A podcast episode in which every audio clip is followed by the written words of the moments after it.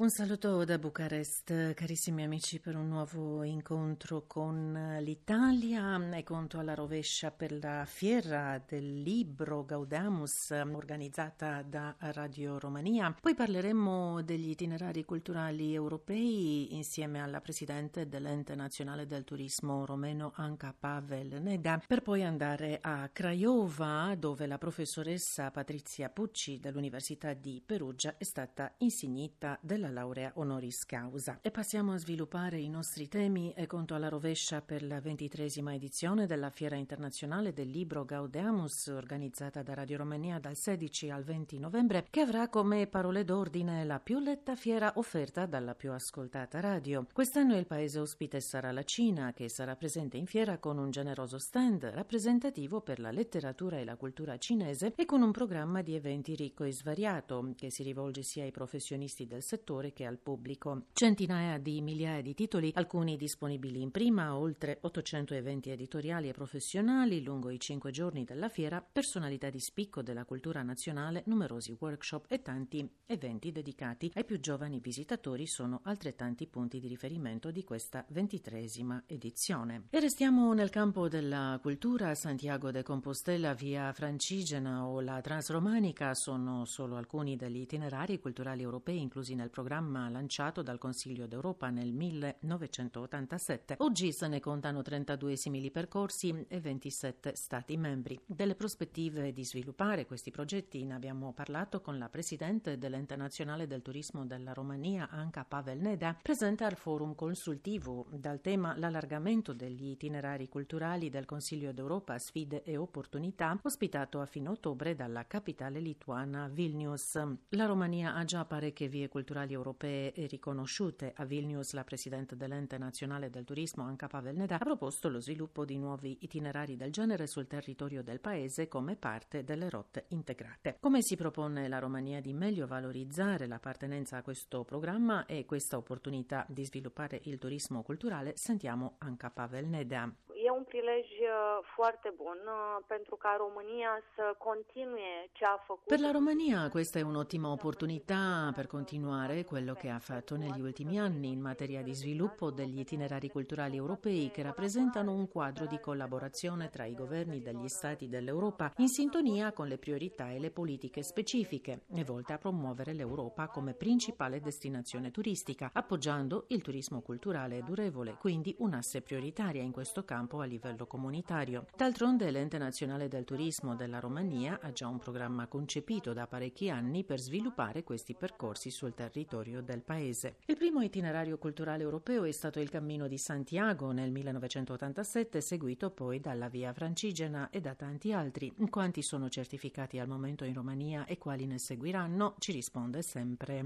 la Presidente dell'Ente Nazionale del Turismo, Anca Pavel Neda. Pe territoriul României avem mai multe rute culturali culturale certificate, riconosciute e dezvoltate din 2013. Ruta Sul territorio della Romania abbiamo parecchi itinerari del genere sviluppati e certificati a partire dal 2013. La via transromanica è dedicata al retaggio del patrimonio architettonico romanico europeo e vi faccio l'esempio della cattedrale cattolica San Michele della città di Alba Iulia che insieme alla fortezza hanno sviluppato tantissime destinazioni. Poi c'è la rotta culturale del patrimonio ebraico, il nostro paese ha due delle tre rotte rispettivamente nuovamente l'itinerario delle sinagoghe in legno e per chi non ha visitato queste rotte in Romania e nell'Europa centro-orientale è un percorso molto importante da vedere. La sinagoga di legno di Pietra Neamz, la rotta delle donne nel giudaismo, voglio ricordare la rotta culturale europea Atrium alla ricerca dell'architettura dei regimi totalitari del Novecento che include la città di Iași, quella dell'Art Nouveau che percorre anche la città di Oradea in provincia di Bihor, la rotta degli imperatori romani e quella del vino lungo il Danubio tra le meglio conosciute conosciute dai romeni. D'altronde nel paese abbiamo cinque siti archeologici del periodo romano, il castro di Alba Iulia, le gallerie romane di Roscia Montana, ad Amplissì ed Istria, Sarmis Getusa e tante altre, le terrazze del Danubio, le colline della Dobrugia e a questo punto facciamo riferimento anche ai vini, Murfatlar, Ostrov, Zimnica, ma anche le colline delle regioni dell'Oltenia e della Valacchia. Ricorderei anche la rotta culturale europea Iter Vitis. Le organizzazioni che ne fanno parte gestiscono questo itinerario territorio culturale, l'ente nazionale del turismo, essendone parte insieme all'Associazione dei produttori e degli esportatori di vini. Per la Romania le prospettive sono ottime, dobbiamo solo muoverci. I progetti sono buoni, le risorse umane scarse, però le rotte culturali sono una grande priorità. Dal punto di vista del management per noi si svilupperanno almeno 15 rotte culturali europee sul territorio della Romania per un totale di oltre 150 destinazioni turistiche a livello di città o località rurali.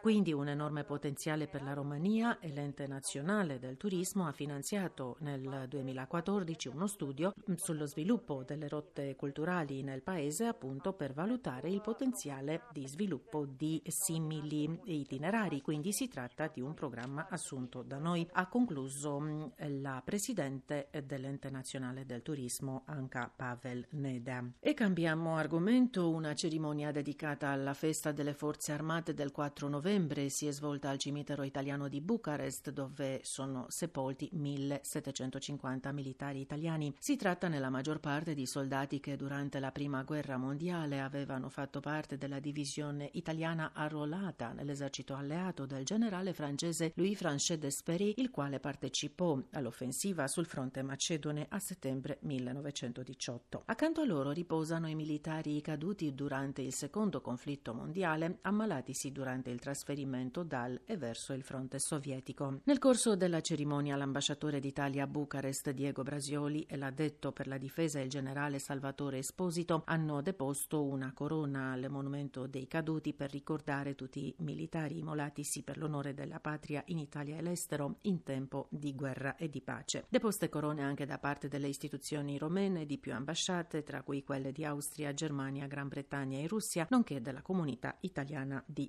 Romania. Nel suo intervento l'ambasciatore Diego Brasioli ha reso omaggio ai caduti. Sentiamolo. Oggi celebriamo la giornata dedicata alle forze armate della Repubblica Italiana. Le forze armate costituiscono lo strumento principale della difesa del nostro Paese e ad esse rivolgiamo un pensiero ricco di sincera gratitudine. I militari italiani sono impegnati in numerose aree di crisi nel mondo, in delicate missioni a sostegno della stabilità e delle popolazioni civili e contro la minaccia militare degli estremismi. Desidero anche ricordare con particolare gratitudine l'impegno dei militari italiani nel Mediterraneo per venire in soccorso dei rifugiati e dei migranti che arrivano nel nostro paese, così come l'impegno di queste settimane a favore delle popolazioni italiane colpite dal terremoto. Oggi con questa celebrazione a Bucarest ricordiamo i 1750 caduti italiani che sono qui sepolti. Sono degli eroi che riposano accanto ai loro colleghi romeni e testimoniano ancora una volta della fratellanza tra i nostri due popoli. Viva le forze armate,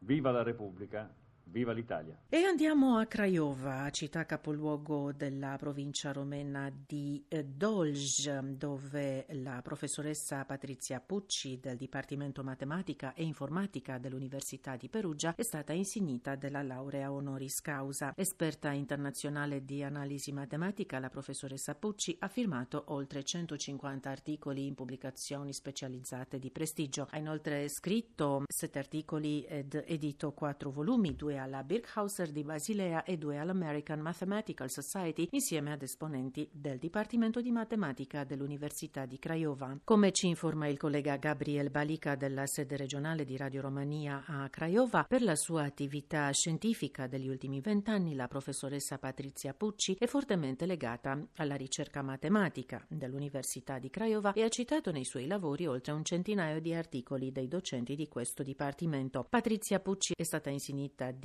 riconoscimenti, tra cui il prestigioso premio professor Luigi Tartufari assegnato nel 2004 dall'Accademia Nazionale dei Lincei e conferito dal Presidente della Repubblica. Sentiamo l'intervista rilasciata dalla professoressa Pucci al collega Gabriel Balica della nostra sede regionale di Craiova. Questo giorno per me è uno dei più importanti nella mia carriera scientifica e professionale e rimarrà nel mio cuore per sempre. La cerimonia è stata molto toccante. Lei è emozionata emozionato? Molto, e anche nel ricordare tutti gli anni della lunga carriera. Come sono visti gli studenti romeni in Italia? Mm, nella mia università, l'Università di Perugia, noi abbiamo dei progetti Erasmus con diverse università della Romania e vengono parecchi studenti a seguire in matematica dei corsi, ma anche in altre facoltà, oltre che nei corsi di studio in matematica. E vengono anche dei professori a tenere corsi e anche il personale non docente che controlla come in Italia vengono organizzate le biblioteche, le segreterie, i laboratori di informatica e riportano tutte queste informazioni utili in Romania. Che potete dirmi da collaborazione tra Università di Perugia e Università di Creo? La collaborazione sarà sempre più stretta grazie anche al mio caro amico il professor Radulescu col quale ho contatti scientifici da più di vent'anni. Grazie mille. Grazie, è meraviglioso. E con questo intervento mettiamo punto finale al nostro odierno incontro con l'Italia. Grazie per essere stati con noi. A risentirci.